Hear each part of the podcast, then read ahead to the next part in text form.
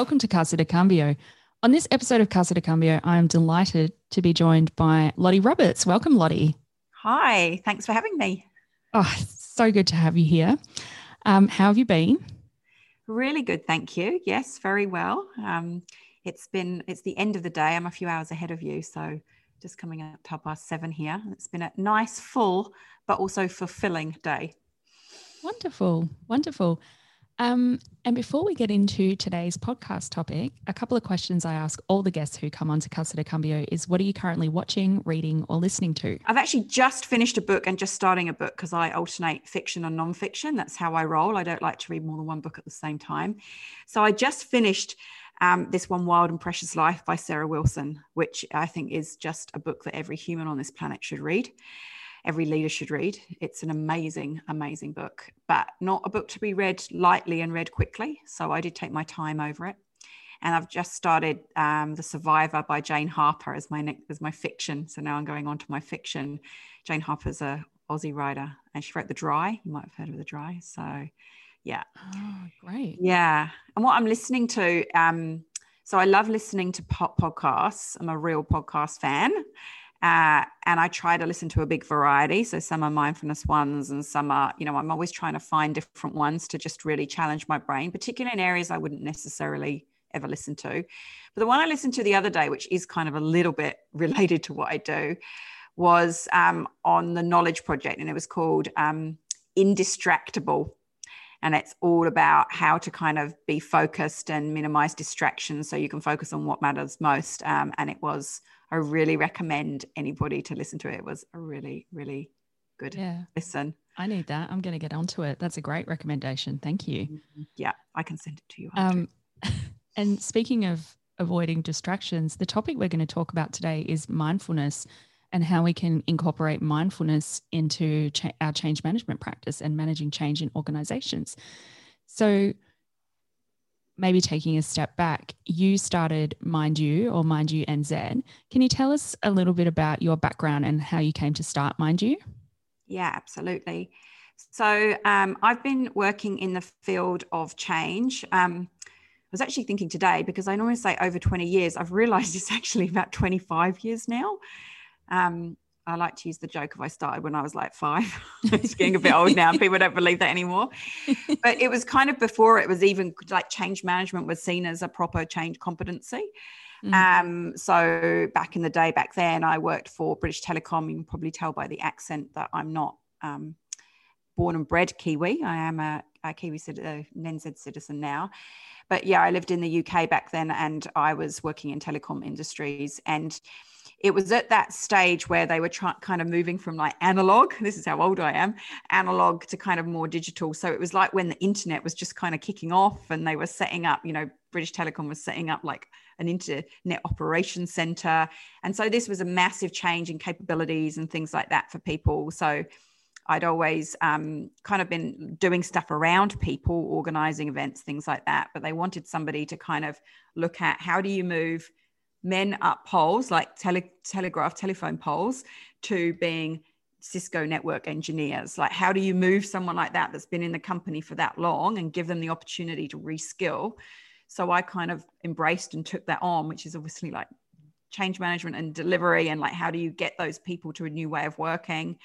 How do you um, and it was kind of a big it was a big change program as well because we were we were building the new building for the internet operations center. So that's kind of how i started um, so over that time, I've done a lot of delivery of change at project and program level, and then went into more leadership roles um, around kind of strategic change and transformation. My, my last job before I set my business up three years ago was I was uh, like the GM for strategic change and transformation at the Bank of New Zealand, BNZ. And um, so I had a business unit of about 200 people. So, as well as the change managers, I had project managers and business analysts and the um, transformation office. So, I've seen change done from all angles. And the thing that I really have always been drawn to is the mindset of change. And um, I kind of left that role because I kind of felt that in a way I'd gone more into operational side and um, had come away from the part of change that I really love. So I left my that role and didn't know what I was going to do, but started. Um, I knew it would be something to do with mindfulness and change because I'd done. I'd become a practitioner of mindfulness myself ten years ago to manage uh, chronic pain, and um, it had completely changed my leadership. It completely changed the way I managed myself, led myself, and led others, and looked at change. And I saw that change done well is mindfulness in action. So I knew it would be something that brought mindfulness and change together, but I really didn't know what that would look like at the time. Yeah, so three years now. My business has been going. Amazing. And how did it change how you led and change how you thought about change? Yeah. So I guess I should kind of back the truck a bit and say what mindfulness, like, kind of give a little bit of a overview of what mindfulness is because I think mindfulness kind of get needs a little bit of a rebrand. A lot of people think mindfulness is about being calm and, you know, um, sort of being all zen. And indeed, maybe a byproduct may, may be that you're calmer and more relaxed or whatever, but that's not really what mindfulness is. Mindfulness is about kind of being present. You know, the, the definition, I think it's Oxford definition is to be present, you know, um, to be aware of what's going on in the present moment, um, you know, without judgment and with openness. Something like along those lines is the exact definition, but it's really experiencing the nature of reality. And one of the backdrops of mindfulness is that everything is changing all of the time. And what actually causes us a lot of suffering, frustration, discomfort is our inability to deal with the fact that everything is changing. Uncertainty is a given, change is happening all the time. And so you can see that really when you look at at mindfulness if i was to look i was looking at like the definition of change as the action or result of something becoming different you know or the process of replacing something old with something new and doing to get a business outcome or to get you know benefit and change management is the discipline that guides how we prepare people. Well, mindfulness is about building the skills to be able to deal with change in our lives. And so, how can that not be something that's really useful in the business world? I mean, there's a lot more to it. I've just given a really small rendition of something that I've been training for years and I am an, a trained mindfulness teacher. Um, and so, yeah, so I, as far as how I showed up, I noticed that I was obviously a lot more present as a busy leader. Now, what I see all the time is um, overwhelm, overwhelm everywhere. Everyone I work with, everything I do, and you know, even even before I left the corporate world, one of the things I was quite hot on was building kind of change capability to so to enable people across the organization to deal with change themselves. And um, you know you can have a and, and and part of that is about how much change you put on people and how clever you are at managing priorities and focusing on what matters most. And you can put changes quite often done like lots of individual changes and so, so you can do a really good change strategy that's perfectly executed and beautifully done and has been had a real expert that's been delivering it, etc. But if that's falling in place with 10 other changes at the same time, it's just not going to stick. People don't have the capacity to be able to deal with it. So, um, one, I think by being present, you can pay attention more to what matters most. And that's certainly what I was doing as a leader. And you know, don't get me wrong, it's not like a flip to switch. It happened over time. I had a lot more self compassion. I didn't beat myself up so much. I still don't. Like this is a work in progress. I believe we all are. Um, so you start to really notice the inner critic mm. and say, I see you, you know, that's there in everyone. Start to um, really start to look after yourself better, uh, really honor the mindset and emotions of change. So all of these things as a leader, I just started being better to be around, more focused on what really mattered, more grounded, um, more open, less judgmental. Um, and like I say, this happened over time. Mm. And so now something I'm very passionate about is mindful leadership and mindful change and mindful workplaces. And that's really the heart of what I do in my business, which yeah. is a business of me. And I've got one other person that supports me. Um, so it's, it's, it's so busy. It's just like I'm it. But I'm so passionate about the need for this right now more than ever with everything that is going on. I'll probably pause there because I could go on and on and on about this.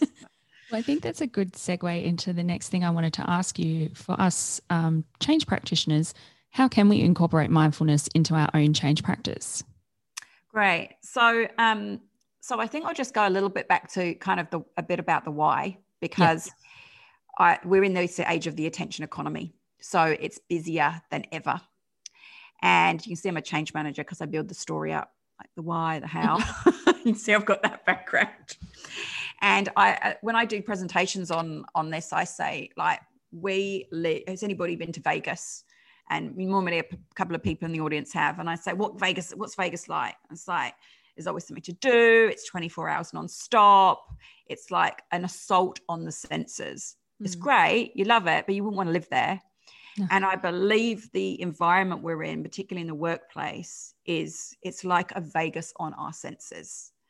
Mm. And the research shows that we only actually pay attention to what's happening right now about half the time. Okay. Yeah. And when we're not paying attention, we are our mind, and this is like, it's not like I, I want to be really clear. It's like it's not nobody's doing anything wrong. It's just how we are as humans. So, you know, our mind wanders off. We talked about that before we started the podcast. And when our mind wanders off, it often wanders off to the worst case scenario or to places that aren't helpful, or it's not focusing on what's most important and it's missing really key stuff.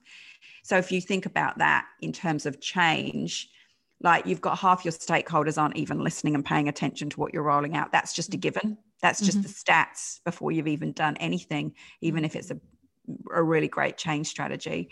And then when they pay attention they are basically programmed to the negative. We're five times more likely to think negative than positive to see things to see change as a negative than a positive and our mind like uh, there's a quote that our mind's like teflon for positive experiences and like velcro for negative and that's so true when we go through change. So all of this happening and the biggest problem we have in the workplace as general it, it is, in general is distractedness. So being i don't even know if distractedness is a word but i've decided it is one. I've made it up. And um, stress. So those two things and that's what we're dealing with and change is hard if you take those away. So you put those into mix, it's harder. So, in terms of how we can kind of really help people and organizations manage change well, um, I think the first thing I normally say is you need to kind of build a really good. The first thing is like build a really good change cap- change capability into the DNA of how things work. So it's about getting people to understand that change isn't just something that visits every now and again and then it leaves and then it comes again and then it leaves and there's like this like normal certainty everything is solid and nothing changes in between. It's how it used to be in the olden days. You'd have like freeze unfreeze change refreeze. Norming change forming storming performing.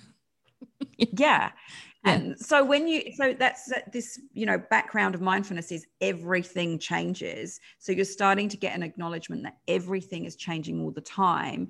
And so therefore everybody has a responsibility to manage and nav- navigate and lead change. No matter what role they're in no matter what industry everybody has accountability and sometimes this is actually a little bit hard as well for change managers to hear because they've made an industry. They want to be helpful. So they want to do the doing rather than build the capability. Um, but I'm a real believer about building the capability. Even me, as um, you know, going in and consulting and delivering programs, I don't want people to need me for very long. I, have done my job if I've made myself redundant very quickly. I agree. Yeah. Um, yeah and so that's hard for some people because they kind of feel well what am i without being a change manager that does the doing and delivers this change strategy? And but there's a there's a quote by um, a guy called Jon Kabat-Zinn who is very well known in the mindfulness world which is you can't stop the waves but you can learn how to surf. Mm. and i like to think that my whole philosophy is about teaching people how to surf. And sometimes teaching, and it's just about staying on the board. So sometimes teaching people how to surf is beautiful back flip, flips in the waves, but sometimes it's just the ability to cling to the board so you don't fall off. And so, you know, I think organizations need to build that capability to enable their people to be resilient, to know that change is here to stay, to not see it as the enemy, to fair enough feel uncomfortable, but you know, so that's why the mindset and resilience is really important. Um, other things is uh, the ability, like building in this capacity of what you stop and what you let go of in organizations. So, one of the foundational attitudes of mindfulness is letting go Okay. And um, I use this story, which is you might have heard of how they catch monkeys in the jungle. I don't believe they do catch them like this. It's a little bit of a kind of a proverb. Is they put some nuts in the ground and they um, in a uh, like a jar. So they, they put a hole in the ground. They put nuts in the jar, and the monkeys come along and they smell the nuts and they find the hole and they put their hand in the hole, and then they make a fist around the nuts. And when they make a fist, they can't get their hand out of the jar but they will not let go of those nuts. So they get caught. and so I, I say to people, literally senior execs, I'm like, what nuts are you let, uh, are you holding on to? You need to let go of your nuts. What are your nuts? So these are the beliefs, the things that we're doing, the processes, the convoluted processes, the extra things that really aren't a priority, but we've but we've believed they've served us for so long, and we will not let go of them. And they hold us back. And I say it's like running into the wind with a parachute behind you if you let go, all of a sudden you've got some momentum. So I think looking at what you stop in organizations during change, what you don't do, it may be stuff that is still great stuff to do, but it's less of a priority and it holds back the stuff that is a priority. So this is about really, you know, focusing on priorities. Another thing is really honoring the emotional side of change. So I do a lot of work around emotional culture. How do people, how do you want people to feel during change and not feel? how do you know they're feeling that way and when you when you look at how you don't want them to feel it's about stuff you don't want them to feel but you realize it's a reality so it's not realistic to think that people are are not going to feel uncomfortable during change or not going to feel anxious so once you kind of realize they're the most uh, realistic unpleasant emotions that are going to hold people back to be in that kind of negative response and resistance, you can start to honor them, look at what you can do to support people through them.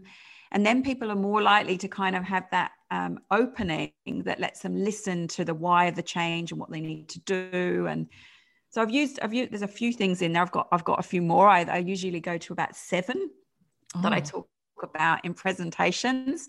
I talk to people a lot about the power of pause and how important it is to to like stop and um, in in that ability to stop you can start to listen to what's going on you can start to get the key messages you can start to really gather yourself and be in that kind of space where you are more able to think positively and see the positive aspect to the change and see what you can do. So people are there's kind of an opening that goes on when people start to stop.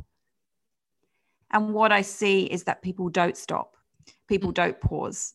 And when you're busy and when you're overwhelmed, and going back to the emotions of change, um, I do, you know, I'll say what the top five emotions you want to feel, not feel literally every single workshop I've done in every organization, overwhelmed is in the top five, if not the number one things that people don't want to feel, but they realize it's a reality. And so when you're feeling overwhelmed, the most counterintuitive thing to do in the world is to pause and stop. Yeah. And um, the the yeah the thing that I was saying is about your the question that you asked, which we haven't I know you haven't asked me yet about what's the best career advice you ever had. And I've got one, but I oh, also oh, yeah. thought about it and I was like, you know, the best career advice is the advice I never got. And I wish I'd got because I might have realized earlier I did have one, which was actually somebody said I needed to listen more.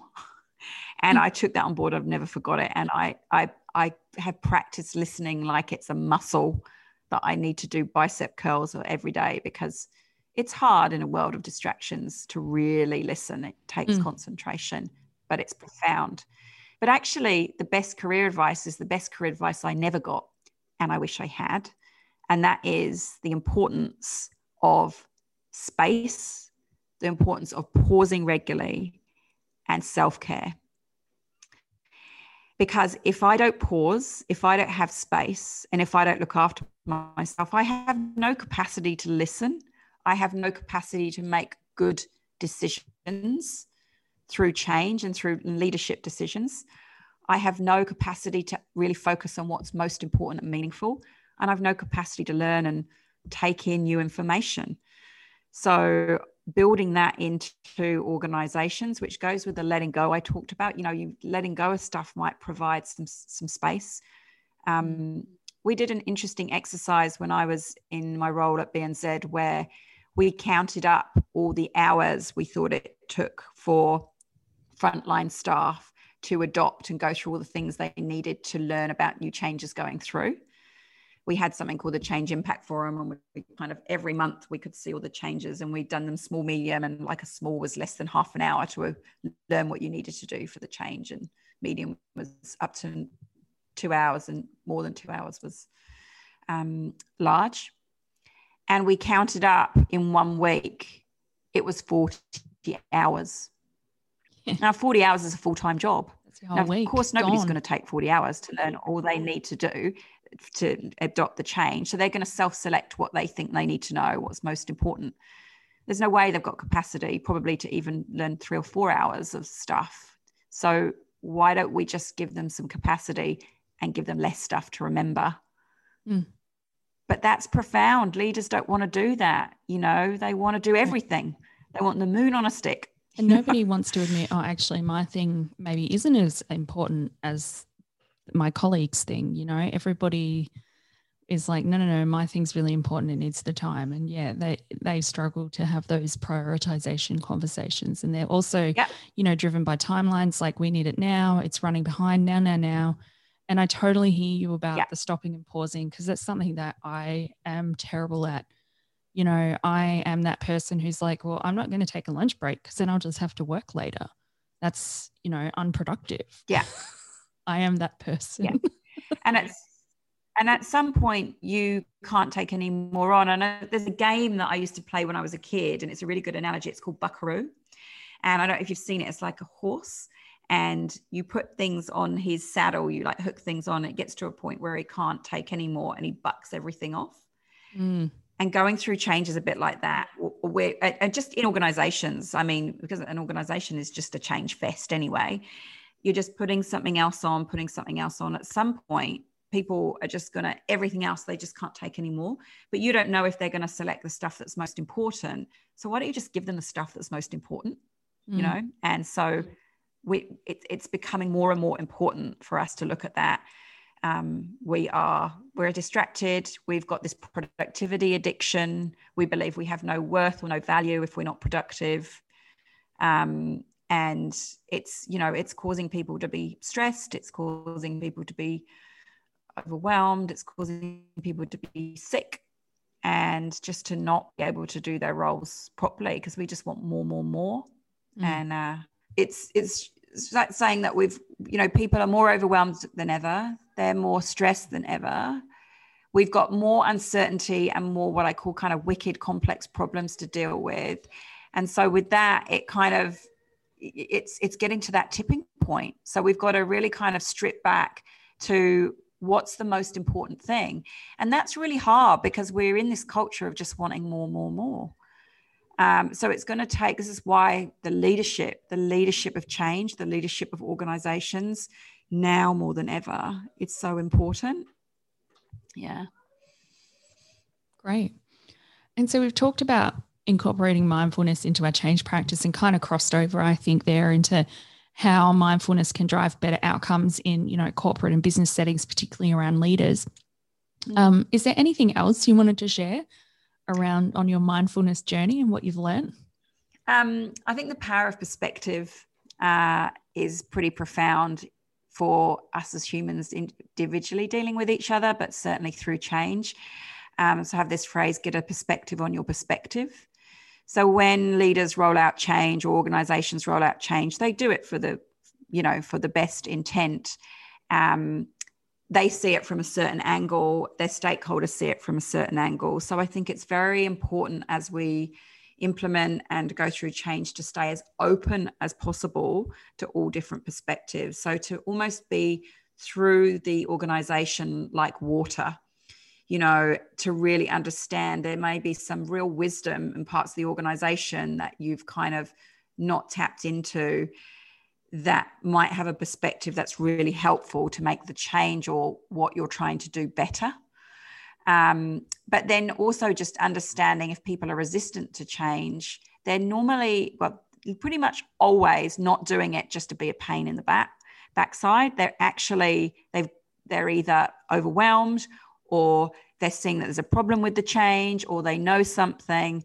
So I think being really curious and asking questions as you're going through change and listening and you know it maybe we talked uh, uh, before we started recording about the importance of you know feedback um, mm. in terms of asking uh, listening asking people to provide feedback and then saying yes i heard you i got that feedback i might not do something that's specifically going to address that feedback because i don't believe that we need to and this is why but acknowledge that you got the feedback Otherwise, people will get more and more disconnected from you. Yeah. They won't speak up when they've actually got something that is yeah. going to be really useful. So I think that's another thing. And then just really, um, you know, the there's some attitudes of mindfulness that I think are really important to bring into the workplace and to think about during change. Um, acceptance and allowing is one of them. So, this acceptance that change is just going to be constant. We are going to feel uncomfortable a lot of the time. That is the nature and reality of being in an ever changing environment. Um, the the uh, barrier that judgment can have. You know, if you're quick to judge that somebody is resistant because they're being awkward or somebody doesn't know what they're talking about, or, you know, what judgments are we making? Are we being patient? We are very impatient generally, but some things take, take time. Um, beginner's mind is another one, which is going into it with a sense of wonder. You know you might have done it before but maybe before was at a different time and we could do the same thing now and there'll be a different result because everything else in the environment is different now. Um, letting go i talked about and kindness and compassion how unbelievably important.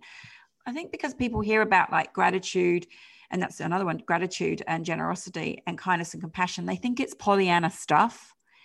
This is how you rewire the negativity bias that we have in our mm. brain is to mm. actually bring kindness compassion gratitude and generosity to the table a lot more.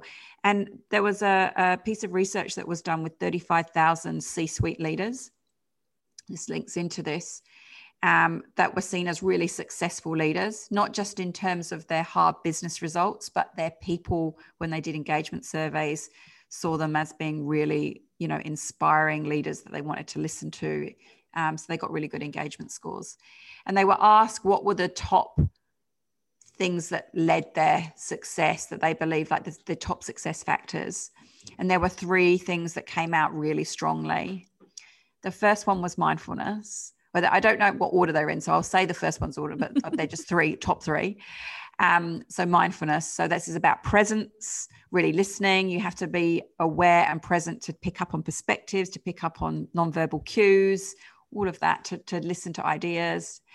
Um, and also to be aware of yourself as a leader of how you're showing up. You know, are you role modeling? Or I talk, you probably know about the change curve. Every change manager knows about the change curve.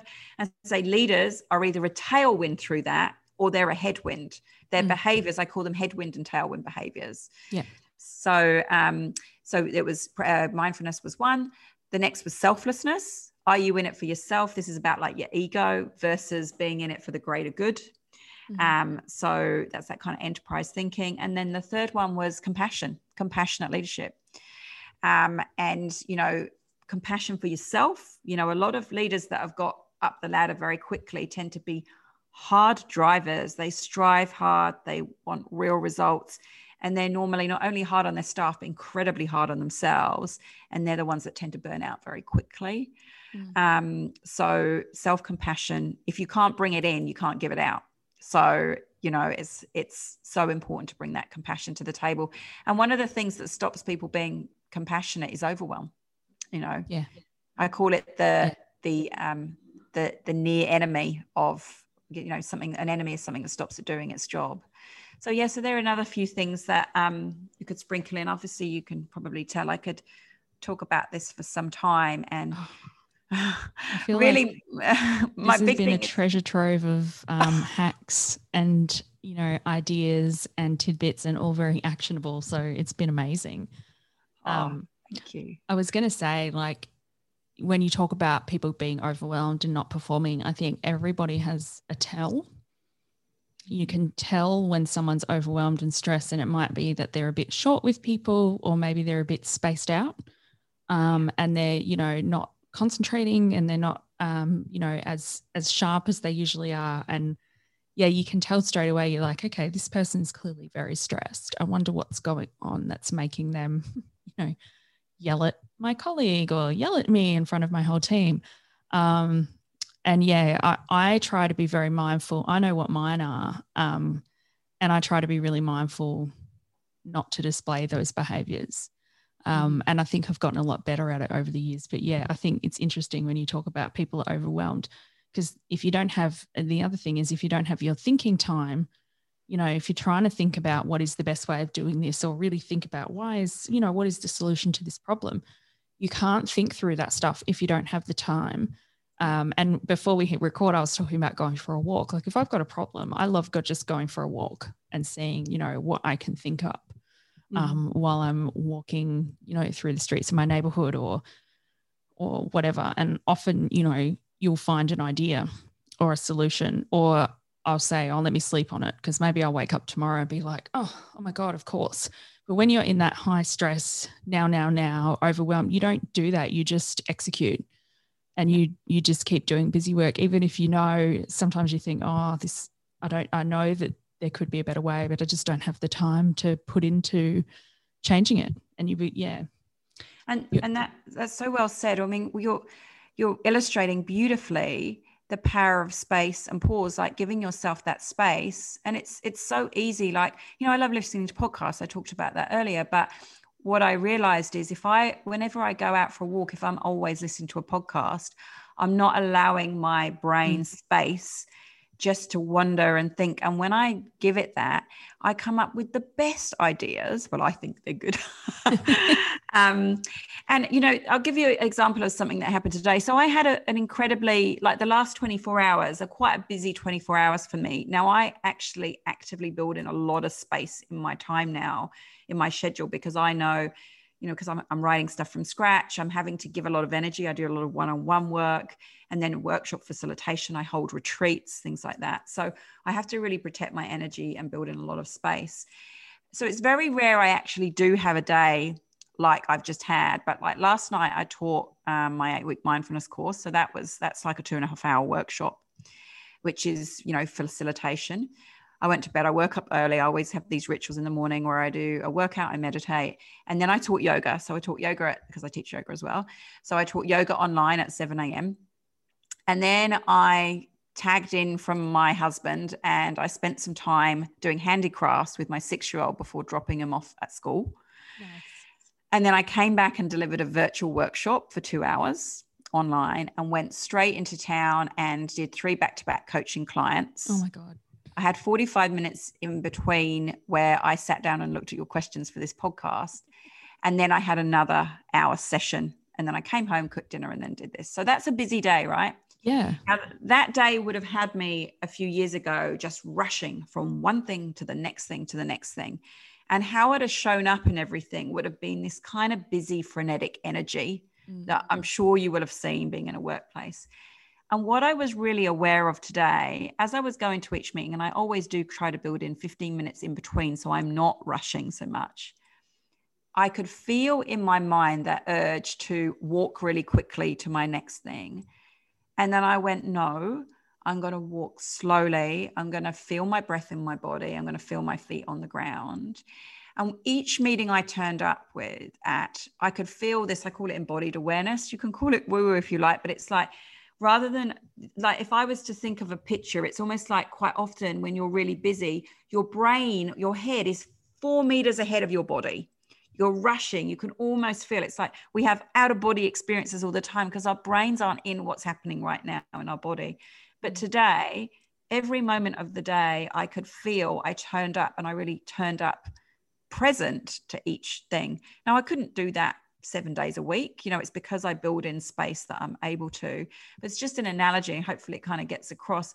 Leaders, you know, I used to be an athlete, and one of the things as an athlete, like you're a competitive runner, you'd have my coach would say, We do a warm up, we do the event or the race or the session, and then we do a cool down. Mm. When when we go into meetings, really we need a warm up before we get into the meeting so it's a really productive meeting and we're focused and then we need a cool down to leave to get our brain set putting a full stop or a you know a line under that meeting so that we're then prepared and ready to put our energy into the next meeting that's not what happens no. people go from one meeting and when you're when they come into your meeting they're still in the last meeting for the first 15 minutes of that meeting mm. you know and so we're not building that into time for anybody and i think it's paying a real um, we're, we're paying a price for it yeah. so yeah yeah we don't even get time to go to the bathroom I mean, let alone mentally prepare you know and i've you know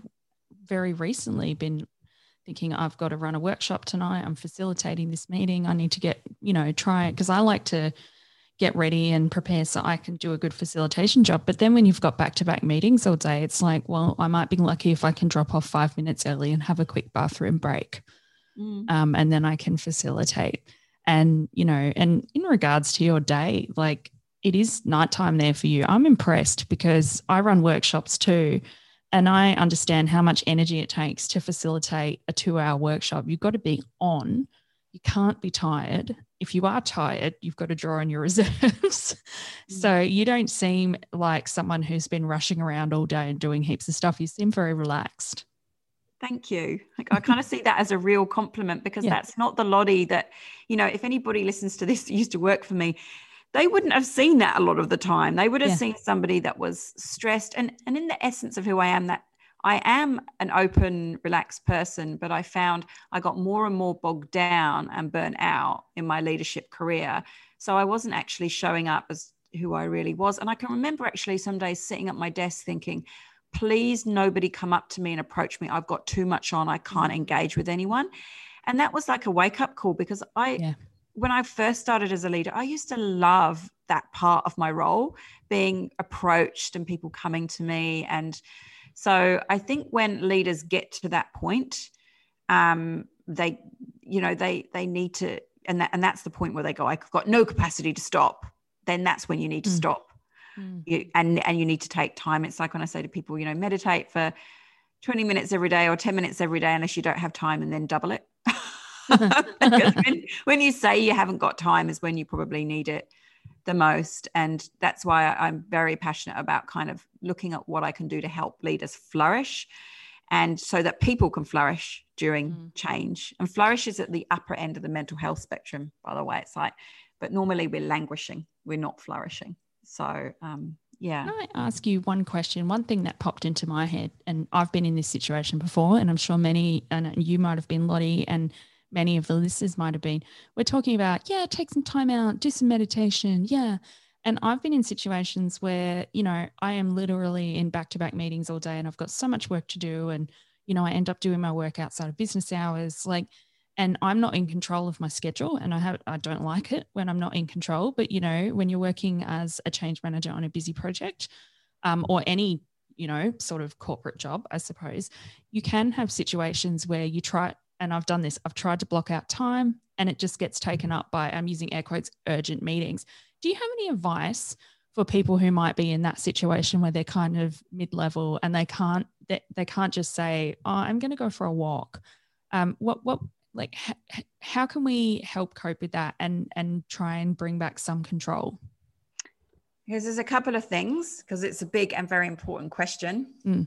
um, the first part of the answer people are probably not going to like because it's it's about letting go of your nuts mm. um, when you've been a pleaser and not used to saying no and not putting down boundaries um, and so the first thing would be about like really laying some boundaries and sticking to them it's like boundaries a, of steel i love it yeah so do you know what i actually call it i call it tender discipline Mm. So I did a little, uh, I actually wrote a blog about this that you can find on LinkedIn and on my site. But I did this like little exercise of what's my relationship with discipline. And I realized my relationship with discipline is like boot camp. Like it's like go hard or go home.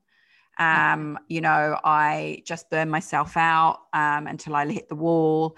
Um, I can't say no, all of this. And then I like the word discipline means to be a disciple unto yourself. And so that doesn't really marry up. And so I then kind of looked at that, and I didn't come up with the term tender discipline. I, I, I pinched it off someone else. You know, all the best ideas are normally pinched off someone else. So it was um, somebody called Jocelyn K. Glei who does amazing work on productivity, on productivity shame, she calls it. Um, and she talks about tender discipline, which is, you know, the way you can do that. And I set out a few ideas in the blog is you um, start to say, you have to say no to some things you put some boundaries. And you know if it's like you want a job done ask a busy person. Well like no we need to get rid of that. You know it's like we love being the busy person that you know go and ask natasha she'll get it done. But it's starting to put some of those boundaries up. And i've always been pretty good about protecting my time outside of work because i believe overtime is a gift. Doesn't mean you never do it but when you give it you give it as a gift and it's received graciously and it's yeah. it's an exception it's not a rule. Correct. So i agree. I have a personal policy don't work for free. And if you work at night or on the weekend you're working for free. Mm. yeah and, i mean yeah, some people that... charge but some people but it's also just the impact on your capacity to refill your cup you know to be able to have that energy to then mm. show up well. And you said like you get these signs when you're not showing up well and it's like what can you do? So i call it right a tender tender to-do list so when you go through your to-do list have a look at it and see what's on there that actually is kind of going to nourish you and keep your energy and keep you revived. So you've got capacity to do stuff that really matters. So that might mean taking a few things off and then putting a few things on. A really good exercise is you can go through your day and say what things nourish you and what things deplete you. And you'll be quite an eye opener and some of the things you can replace but some of them it's just about your attitude. It's like you see something like i can do it with my children. You can see um, doing some of these tasks with them as being draining but actually if i turn my attitude around it's an opportunity to really be with them and play and they're not always going to want to hang out with me. So i now see time with my children as such a source of nourishment. When i was a busy burnt out leader like it was just an extra thing I had to do. I was processing my children. They were literally something I was checking off my to do list. so that's the first part that people will have to do some work on to let go of their nuts if they've been a people pleaser and they find it hard to do that. So just take your time. It's a practice. Mm. The other is to put little mindful pauses in your day. So, I mean, I've got some meditations that are on SoundCloud and also on Insight Timer that are like three to four minutes long. Mm.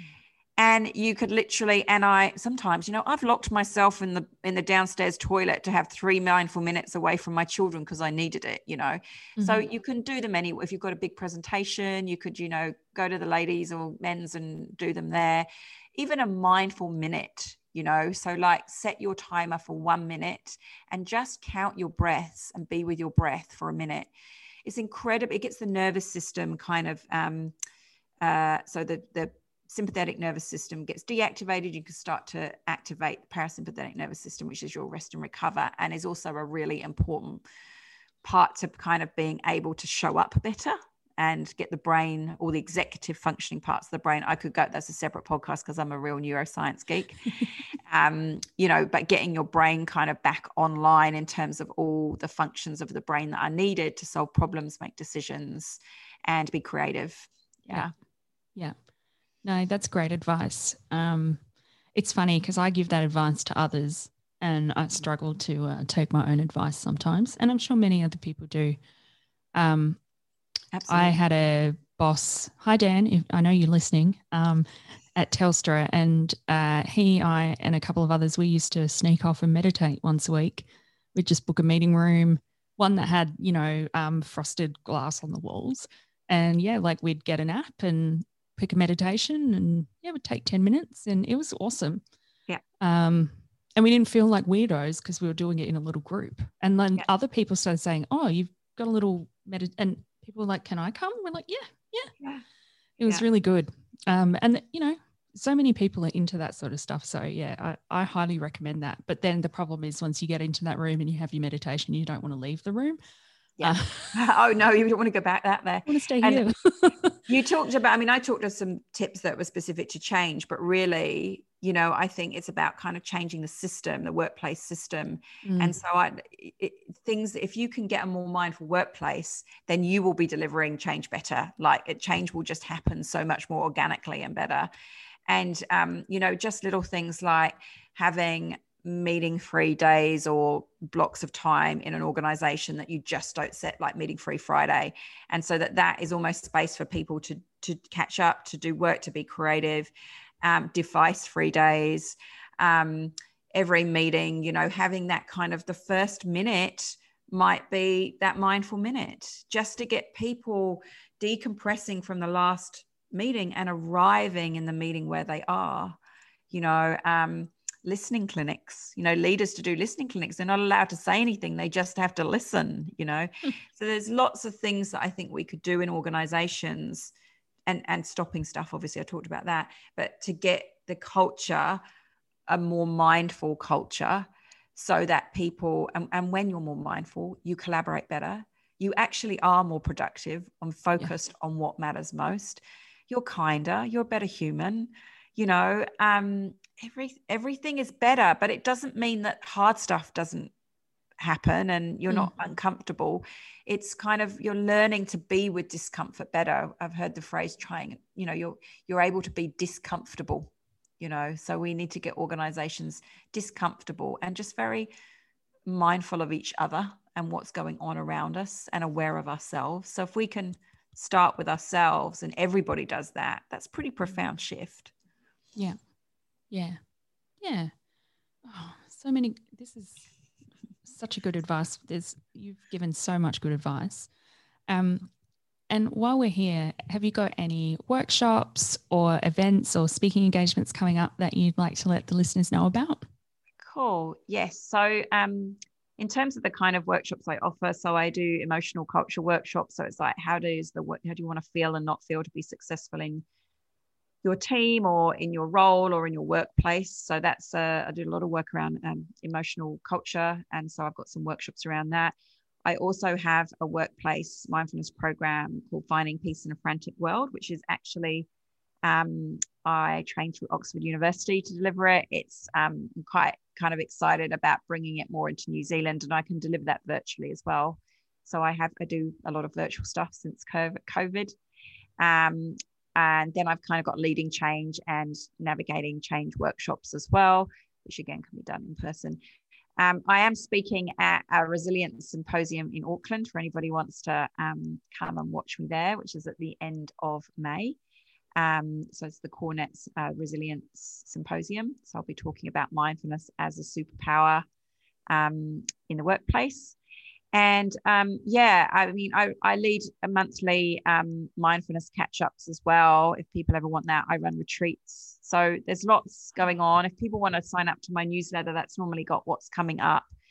Um, and uh, yeah, I think that's that's enough to be getting on with. Well, I'll make sure all of that is included in the show notes. And you have a podcast as well called The Vulnerability Effect. So people can check that out for more Lottie and more vulnerability and mindfulness talk. It I've I've listened to quite a few episodes. It's a great podcast. Oh, oh, thank you. Yeah, I just get people to share their story of vulnerability. Um, because I believe vulnerability is a is a is kind of a Me Too movement. Like everybody feels vulnerable, you can't get away from it. When you start to hear other people's stories of vulnerability, it all of a sudden kind of makes you know it's not just me, it's okay, and gets people stepping forward more to share some stuff that's going on, which is, a, a, I believe, is so important to our mental health because we can sometimes hide it and it can really um, affect, have a detrimental effect on our mental wellness. So, yeah. Mm. Mm.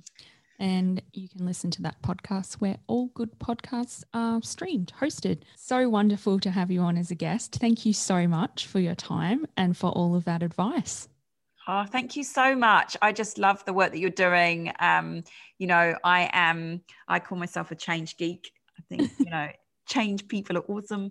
And I just think everybody needs to listen to podcasts like this and understand change and how to do it well because it is the such an important capability that everybody needs like mm. everybody needs that you can't escape it like any anywhere you work whatever job you do the ability to navigate yourself and others through change is so important it is. You're preaching to the choir here. But thank you again. And for the yeah. listeners we will be back next week with another episode